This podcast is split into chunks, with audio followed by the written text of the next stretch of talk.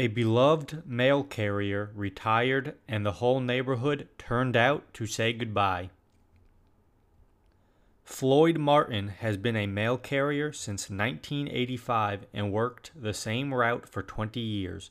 The day he retired, three hundred fifty people from his route came out to say goodbye and decorate their mailboxes in honor of Martin, who has been a daily fixture over the years.